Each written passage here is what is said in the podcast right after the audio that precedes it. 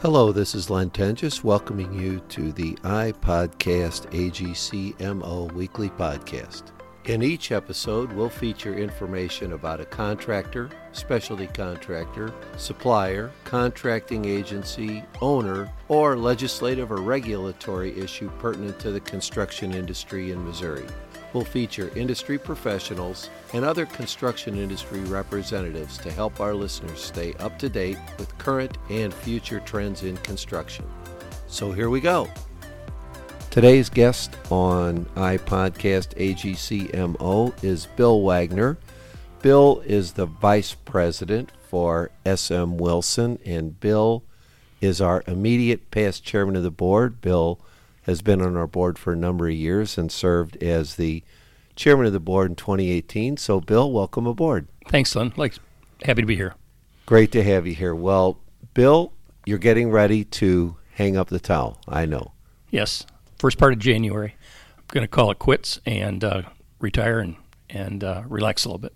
So, tell me how you got from where you started in the industry, how you came into the industry till January of 2020? Sure. I started, I went to school up in Wisconsin, went to uh, UW Stout and got a degree in construction management. Came down to the St. Louis area actually about almost 40 years ago and started for um, Fred Kummer over at HBE Corporation and worked for Fred for um, for nearly 20 years. A lot of people started over there. A lot of people did. I think I was one of the few that uh, that left on my own accord uh, after 20 years. But had an opportunity to do a number of things with, with Fred. I was an engineer out on the um, on the East Coast, worked in New York and Pennsylvania for a number of years. Uh, came back as as a chief engineer for the Midwest, then worked as a regional manager, and then finally I was working in development, and I was the uh, vice president of development for probably my last uh, at least ten years there. Scott Wilson called me up after I had been at HBE for about 20 years and, and asked me to come over and talk to him, and he had some ideas, and had an opportunity to come in as part of an equity partner with, with Scott and have been there now for the last 19 years. So Scott just called you out of the blue, huh? Uh, Fred Jekyll was over there. Fred's history uh, went through uh, HBE also. So uh, between between Fred and Scott, we had some conversations over a period of time, probably six months or so, and and decided that that was the right move and said goodbye to HBE and a number of my friends over there and, and went on to Wilson and has have been there since. And you've worked on quite a few projects for Wilson since you've been there the last 19 years, haven't you? Have done quite a few. Basically, the healthcare division uh, in that unit uh, have done the majority of those jobs and been responsible for those but also when I first started, there were there were a number of schools and a, and a, a few municipal municipal buildings, pools, et cetera, that that I did at the beginning. But basically, since I've been there, it's been well over a billion dollars worth of healthcare work that we've done. Yes. That's and all local, or have you traveled around quite a bit? Most of the hospital work itself has been here in the local communities. I say local, as far as Indianapolis and Columbia and, and up to uh, Quincy. But uh, with the long term care facilities and with the medical office buildings, we traveled around the country uh, with those groups as far as developers uh, out to the West Coast area, to Las Vegas, uh, to Phoenix, to Texas, to Indianapolis. Uh, so we did travel around quite a bit with the uh, MOBs and the long term care group. You've been in the industry a long time, Bill. What are some of the changes that you've seen, and what are some of the changes you see ahead that really kind of give you pause for concern?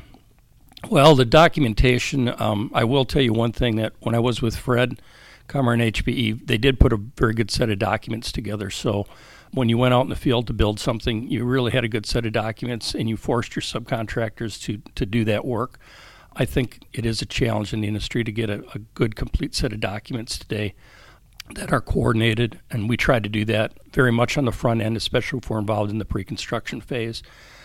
also in the industry, though, just the lack of uh, work workers that we have and the challenges that we have, not only in the St. Louis market, but as we travel across the country, to get good workers and to get quality workers, and and to really that they really care about the product that they're putting in place, and um, those are things that that are really challenging today in the industry. On that documents side, is that a lot of technology issues? Is that sort of the overuse of technology or relying on technology more than actual planning or what?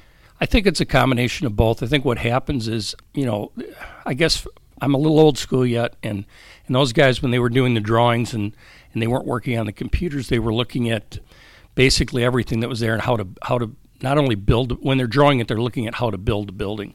And I think uh, part of the challenge we have today is as as we look at the documents that are being produced, I'm not sure that that there is enough coordination really being forced and uh, and enough thought put into that. They're they're they've got a drawing open. They've got a specific floor. They're working on that floor, and and then we've got to look at coordination between other floors and other things. And we have had some problems uh, with that coordination recently with documents. So, do you see anything in the next five or ten years that's going to fix either the documentation or the workforce issue?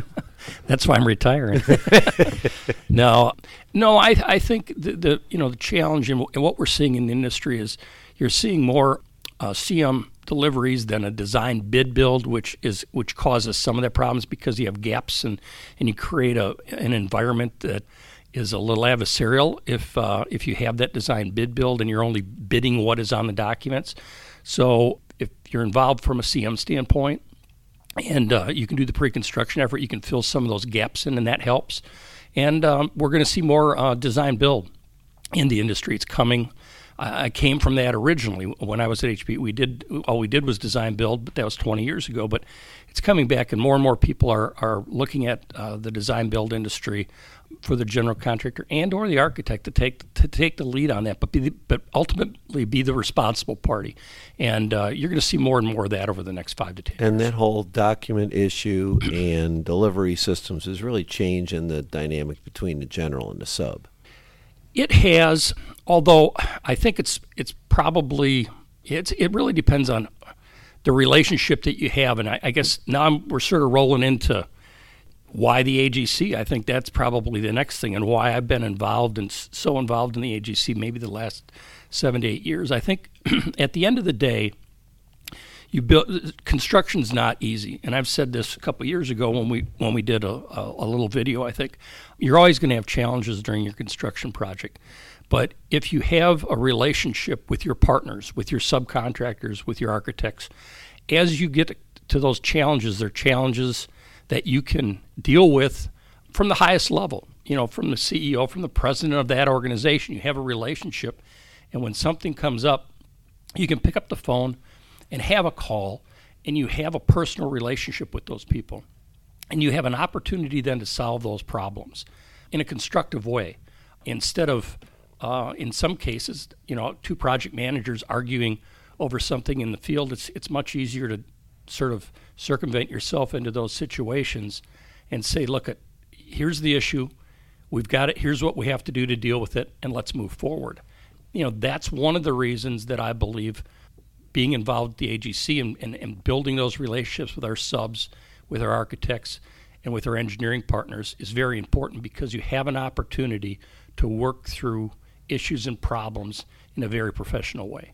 So, at the end of the day, construction is really a team sport, and AGC is sort of an all encompassing organization or association that can allow for all the different partners at least to sit in the same room and get to know each other. Absolutely. Uh, like I said, it's it's you're having a drink with somebody, you're having dinner with somebody, and and, and you build a relationship. Uh, some of these people that that I've been with on um, on some of the committees I've been on with the you know for five or seven years, and they're and they're competitors of ours, but we get some best practices from each other. We have some discussions back and forth, and uh, you know I think there's it's truly been a benefit being involved in the AGC. Well, tell me about what you're going to do after you hang it up. Are you going to totally check out of the industry? You're going to be around? Well, I'm going to take a deep breath first. I have uh, three grandchildren and a fourth one on the way in March. So, Mary and I are heading down to Florida for at least a month. We'll do that and, and come back for the uh, fourth grandchild. And probably then, uh, about that time, the weather will be getting a little bit nicer for some golf. But I, I think I'll still be involved somewhat in the industry. I've got too many friends in it just to completely walk away from it. I know I'm going to be having a glass of wine or dinner with a few people that um, you know I've gotten pretty close to over the past four or five years, six years with the AGC alone. But uh, I don't plan on really pursuing anything heavily. I, I think I want to just take it easy and, and, and take some slow steps and, and, and relax. What were some of your highlights that you had during your chairmanship or during your time on the board with AGC Missouri? Well, I think I've been able to be involved with at least two of our strategic plans. One of them right after we merged with uh, with AGC of Missouri and the AGC in St. Louis. So we had a retreat and, and created that strategic plan through the merger process. Two and a half years after that, we thought three, but I guess two after we did the math, it was two and a half years mm-hmm. after that.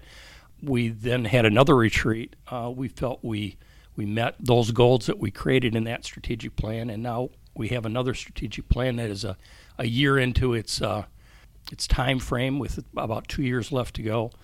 And I think being involved in in helping guide the organization with that strategic plan has probably been uh, probably been one of the top items that I've been involved in. And we really focused on advocacy. We really focused on membership. Yes. We really focused on trying to solve this workforce issue. So those are some pretty important things that you were able to be a part of. Yes.